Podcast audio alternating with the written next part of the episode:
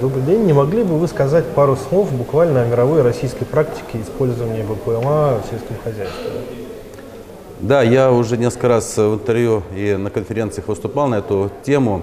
Россия имеет э, уникальные возможности развития данного сектора экономики, сектора в сельском хозяйстве. Почему? Потому что мы обладаем, наша страна обладает собственной глобальной национальной спутниковой системой ГЛОНАСС. У нас э, традиционно была хорошая на высших мировых уровнях авионика, поэтому мы здесь еще не то что отстаем от западных стран, но мы находимся в лидерах. Поэтому э, буквально каждый месяц мы, вот э, я работаю в Сколково экспертом, получаем заявки на различные системы, связанные с беспилотными летательными аппаратами. Это могут быть и э, самолетного типа, и квадрокоптеры. Поэтому этот э, сегмент рынка, который будет развиваться не только в мире очень активно, но и у нас в России.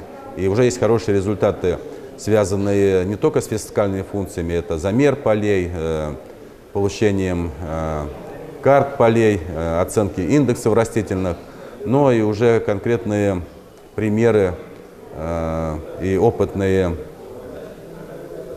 скажем, исследования по точечному внесению средств защиты у сельскохозяйственных растений.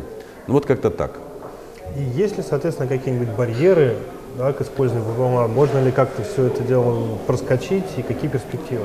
Ну, прежде всего, у нас существует ограничение на применение бесплатных летательных аппаратов, и здесь еще законодательство у нас несовершенно, хотя очень много применяются, но все барьеры не сняты.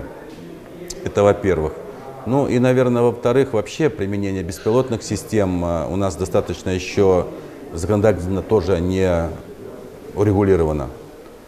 С точки зрения технологических э, решений, я сказал, что эти решаемые вопросы. Э, остаются вопросы, связанные с грамотным, точным применением.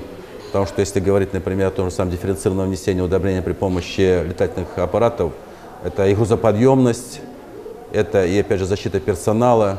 То есть вопросы еще остаются. И э, одна из самых важных задач – это разработка специальных, э, мало э, объемных, но высокоэффективных средств защиты растений и удобрений. Здесь, наверное, могли бы даже помочь э, нанотехнологии, то есть создание ультрадисперсных материалов, как средств защиты растений, так и удобрений. А перспективы? Перспективы, насколько я знаю, работают компании очень активно в этом, и зарубежные, и некоторые отечественные. И я всегда говорю об этом, что это тренд, и этот тренд будет развиваться. Если мы в этот тренд э, не войдем, то войдут другие, сделают лучше нас, и потом мы будем покупать это за другие деньги. Вот так. А есть ли в России вот уже реальные кейсы применения БПЛА? Ну, э, в Тимирязевка давно сотрудничает э, с компанией, группой компаний Геоскан, наши партнеры.